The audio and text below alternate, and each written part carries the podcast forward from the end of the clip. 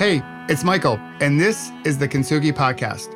I'll be back in a minute with this week's conversation about resilience. But first, if you wish to create a better life and have a better career, then please visit michaelobrienshift.com and download your free workbook on how to create a better life. In it, you'll discover ways to find more energy for the things and the people who matter most to you so you can create a better tomorrow.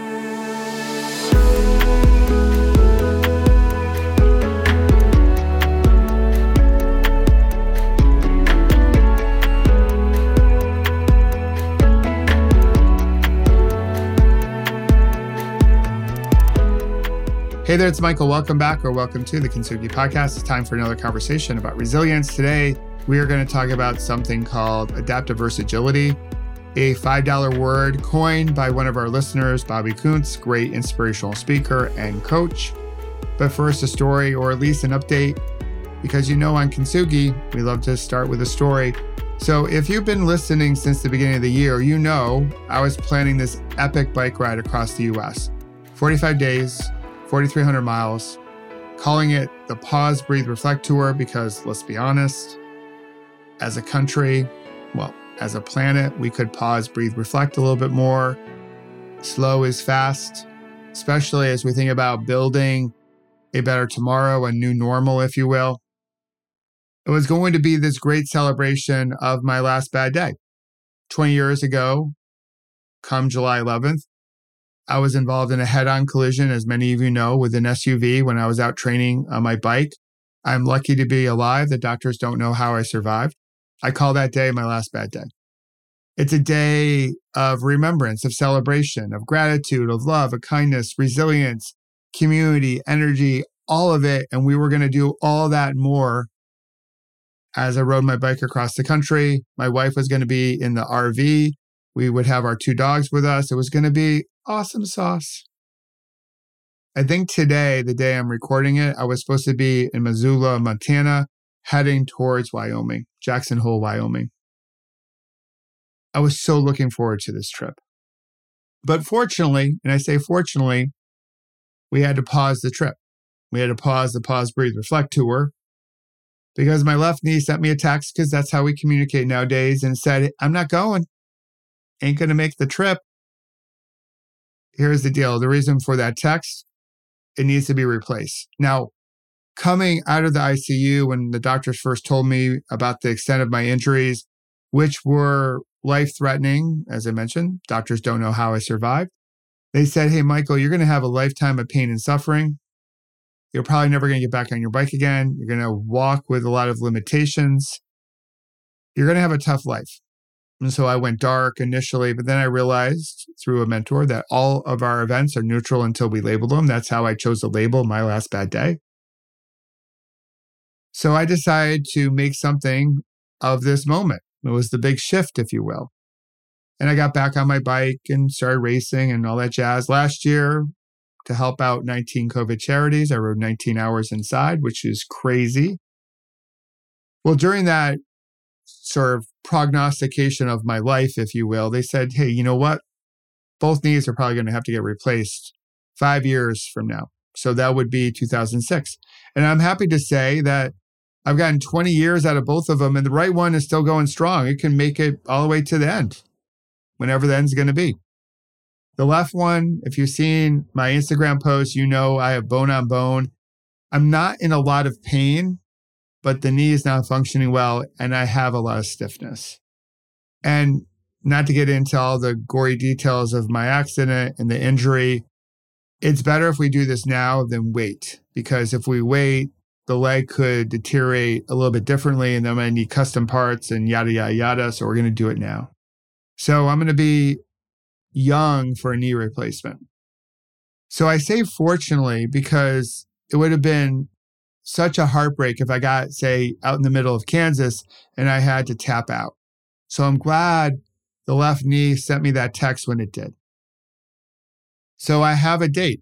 Last week, I found out what the date was. It's going to be July 19th, eight days after the 20th anniversary. So this is good. I'm going to have a whole year, almost a whole year to get the surgery done, rehab it, and we're going to do the tour next year. And it's going to be even more epic next year in 2022 because we're going to celebrate 21 years. Even more gratitude, love, and kindness, and energy and resilience to celebrate. In this chapter of my life, this chapter of my story, and there's got to be another book coming out of this. I do believe this.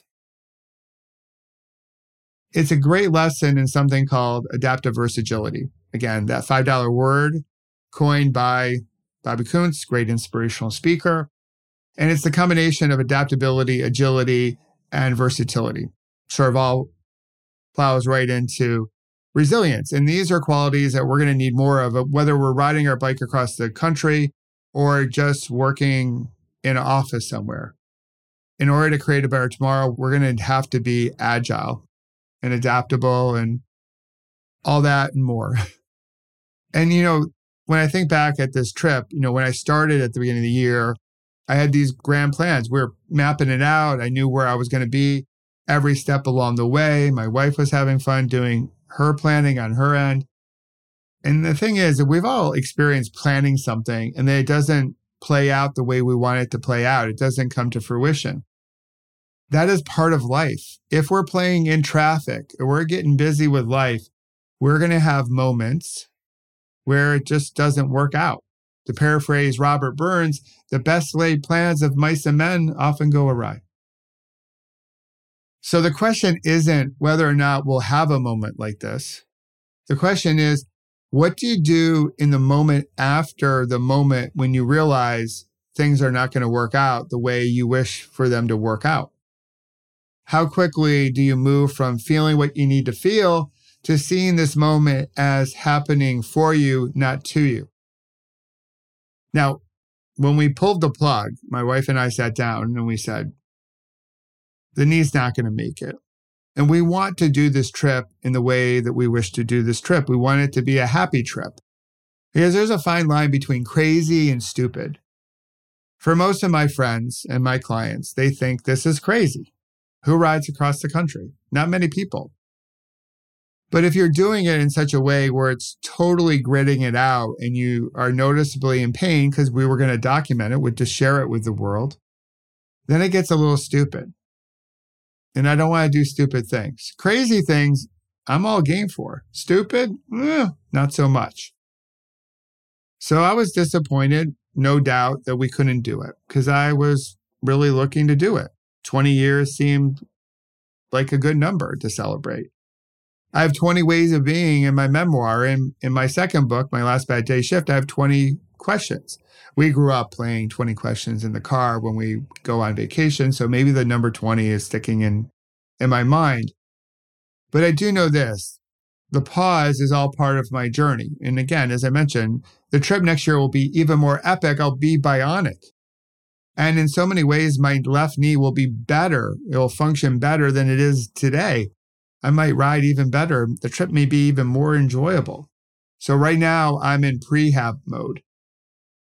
And over the weekend, this past weekend, don't ask me why I did it, but I did it. Often when you get sick, right, you go to Google. Well, I went to YouTube and I binged a whole bunch of total knee replacement surgeries. And it confirmed everything I already knew. Orthopedic surgery is like carpentry. It is violent, it is messy, and it's bloody. And so I watched a whole bunch. And sure enough, it was messy and bloody and violent and the whole thing. I looked away a little bit. Some of it freaked me out. It's amazing what the knee can do when you're knocked out under anesthesia. It can really bend. And I'm hoping I can get more flexion because right now I can flex my knee about one degree more what is needed to ride my bike. And that's been the case for the longest time.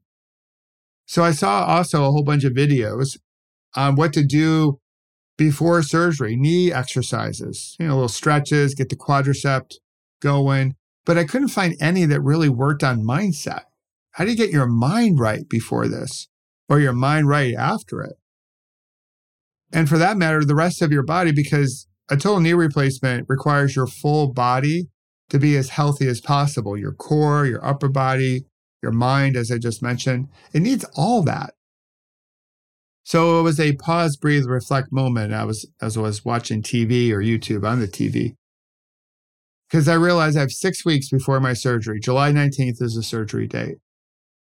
And I decided I'm going to make the most of these six weeks to prehab in the best way, holistically, to make my mind as healthy as possible, my core, my upper body, my hips, my legs, my strength, all that. So I want to be the best patient when I come into that operating room.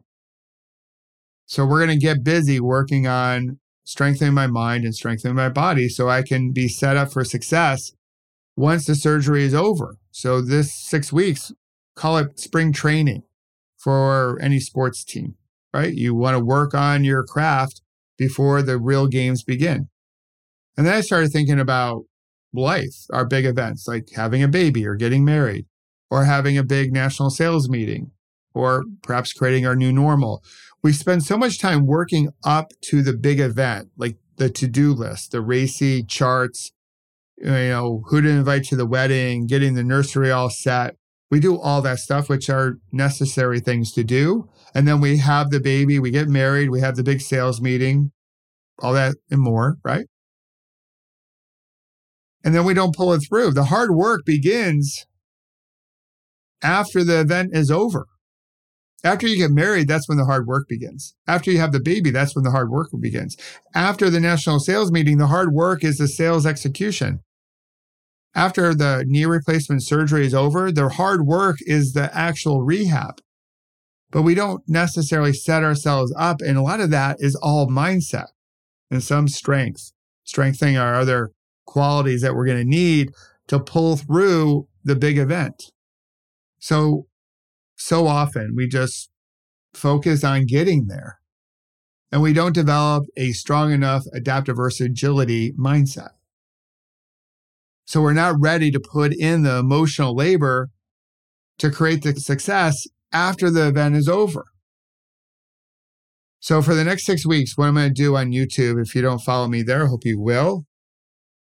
I'm going to put some videos there to help one myself document this journey towards my knee replacement and document maybe the six weeks after. And also to share this with other people to help others who might be going through something. It could be a surgery, it could be a knee replacement surgery or hip replacement, or it could just be anything to think about what do we need to do to get into alignment? Mind, body, and soul. And we'll throw our breath in there as well so we can make the most of our moments in life because after all our lives are just moments connected to other moments. It's helpful to be mindful in our moments.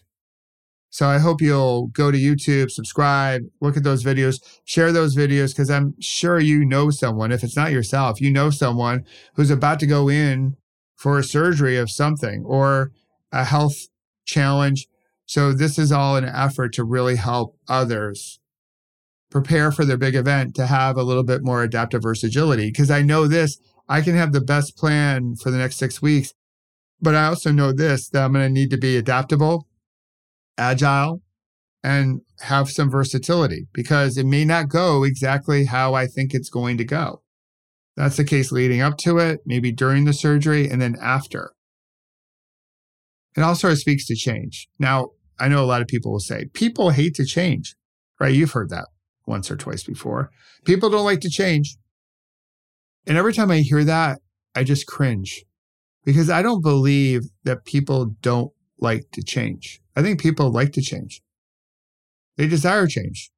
After all, we get married, we have babies, we hold meetings, we jump on our Peloton bikes to get more fit, we diet, we travel, we relocate, we even adopt pets during the pandemic. Just as an example, we adopted two cats. One of them just came back from surgery. So he's an interesting cat. So I don't believe that people don't like change. I think we're changing all the time. To be human is to change. I think a big thing about this statement about change, and this one thing is valid, is that people don't dig change that they feel is happening to them. We prefer to be in control. That's the story we tell ourselves. Even though every time we say, I want to be in control, I'm in control, the universe laughs at us. the universe sort of laughed at me during my accident because I thought I was in control. And they're like, listen, we're going to give you something you cannot ignore. You're not in control. Give up control. Drop your banana. But it's the story we tell ourselves that we want to be in control. It makes us feel safe, right? So let's take a step back, maybe a pause, breathe, reflect moment on this whole change thing and shift the story. So in so many corporate offices, people say, oh, people don't like to change. And again, it's baloney. People like to change. They just don't like feeling unsafe. They don't like that feeling, especially when things get uncomfortable, get challenging. It sort of comes down to fear. People don't like to be scared. So unsafe, scared, uncomfortable. And there's a way around it. So if we have the narrative that people don't like to change, we try to solve a different problem. But if we can get to the point that where the narrative is people don't like to feel unsafe, people don't like to feel like they're scared, then we solve a different problem. And I think through that looking at that problem, we can solve it through curiosity.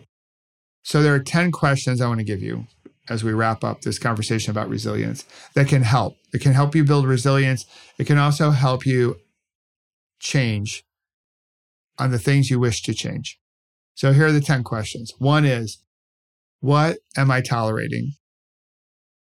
Second one, what am I avoiding? Third one, what's good on the other side of uncomfortable? Greater purpose to get through that resistance. Number four, am I staying true to my vision and values, right? Your compass, the things, your values that help you make decisions. Here's the fifth one. What kind of ripple do I wish to ripple? Sixth one, what feels unsafe about taking action? Let's name it, name it to claim it, right? So then we can do something about it. Sixth, or seventh rather, what can I say no to in order to say yes to my goals? This is addition through subtraction. So saying no to something frees up the space so you can go after your goals. Number eight, what have I done in the past that I could use today? Because we have fallen down in the past and we found a way to get back up. We found wisdom. So what can we use in the past right in this moment? Number nine, how is this moment happening for me, not to me? And here's number 10, how can I develop more adaptaversagility? That $5 word that Bobby coined. When we ask ourselves these questions, if we get into a mode of being curious, then the fear can ease. Because with fear, there's also the associated risk. And there's a beautiful acronym I like with risk realizing I'm strong and knowledgeable. We got this. We have a lot of the answers within us, or at least we know where to go to get some of the answers. Maybe some of the people in our Peloton. So there you have it a little update on my knee replacement. It's coming six weeks away. And I'll keep you updated through the Kintsugi podcast on the journey. I hope you'll subscribe to YouTube to just watch it, watch what happens.